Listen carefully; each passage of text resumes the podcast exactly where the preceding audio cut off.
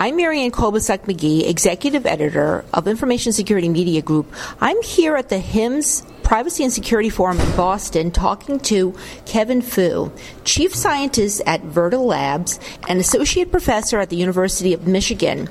Kevin's going to be talking to us a little bit about some of the trends that he's expecting to see when it comes to cybersecurity and medical devices in 2016. Now, Kevin, what do you think are going to be some of the top trends we're going to see in 2016 when it comes to cybersecurity and medical devices?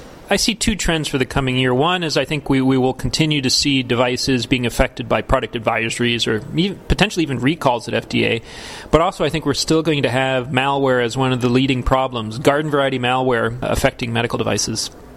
Now, typically, what sorts of malware do you see showing up on these devices? And is it because we have a lot of legacy devices that are running old operating systems? What are the issues? Exactly. A lot of it is about our old legacy stuff. This, this is sort of basic hand washing problems. There's a large amount of old equipment, old software, and naturally uh, they're susceptible to old malware. So, malware from 10 years ago doesn't get into too many places except hospitals. So, what are your recommendations on that? Well, there are a few recommendations. One is prevent these kinds of problems if you can, but on devices where it's very difficult to modify and you cannot prevent it, then the next best thing is to detect it. And so, uh, we recommend detection mechanisms to make sure that you keep up to date with the changing threat landscape.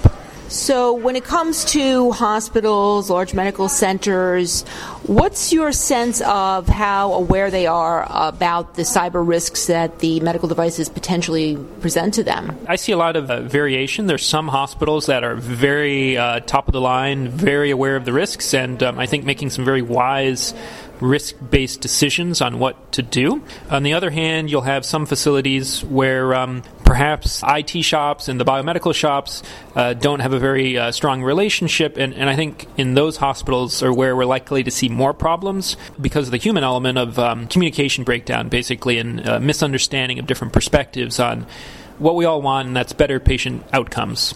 Now, how are the medical device vendors doing in terms of their approach to cybersecurity? Is this becoming something that they're becoming more proactive in addressing?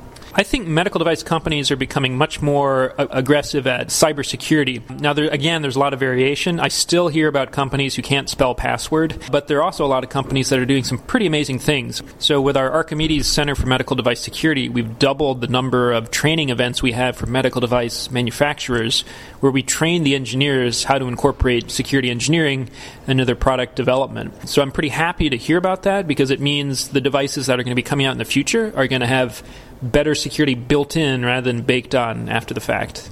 So now, when it comes to baking in or building in better security, what in particular do these device manufacturers need to address that they're not addressing? Well, I think the biggest part is again, it's it's really low hanging fruit. It's really simple stuff like outlining your cybersecurity risks. It doesn't take a rocket scientist, but it does need to be done. So, for instance, taking an inventory of what's inside your medical device, what's at risk, and what are the possible ways it could fail from a cybersecurity perspective. A lot of people, even very smart people, omit this step and they immediately start just buying technologies, throwing things at the wall, seeing what sticks. That's a very haphazard way. The, the companies that I see are being more effective are the ones that have integrated cybersecurity into their sort of risk management framework. Now, earlier today, you mentioned that, for instance, radiologists might demand to use a particular software or products that might pose some risk, but they want to use these products because it helps in their treatment or care or diagnosing of patients. What's your advice to organizations when it comes to sort of balancing that whole conflict between patient care and what the clinicians want versus what sort of risks there may be for you know network security or the environment or maybe even the safety of patients when it comes to cybersecurity. So that, that was a very interesting story we heard this morning about a hospital where a linear accelerator that was chosen perhaps with some old software because it's believed it had uh, it would lead to better patient outcomes, but it becomes a nightmare in terms of security. I think that's a classic conflict that needs to be resolved. So at least at Virta Labs, that's the, sort of like the, the, perfect scenario for what we look at. That's a case where you, you basically aren't going to be able to prevent security problems if you've chosen this product that is perhaps uh, better for patients, but with less security. So then the only tenable approach is to at least detect problems. So that's why we have this power outlet, this smart power outlet that detects malware, because it means you don't have to modify the product at all to, in order to add a little bit of security. So now you mentioned the FDA and alerts. They had an alert earlier this year about advising hospitals to discontinue use of a certain vendors' infusion pumps because of the possibility of certain vulnerabilities turning into cyber risks and maybe the ability for someone unauthorized to ta- take control of a product. Do you think we'll see more of those alerts? And how how big is the gap between these being sort of these demonstrated scenarios of what could happen and what might actually end up happening in within hospitals or healthcare settings?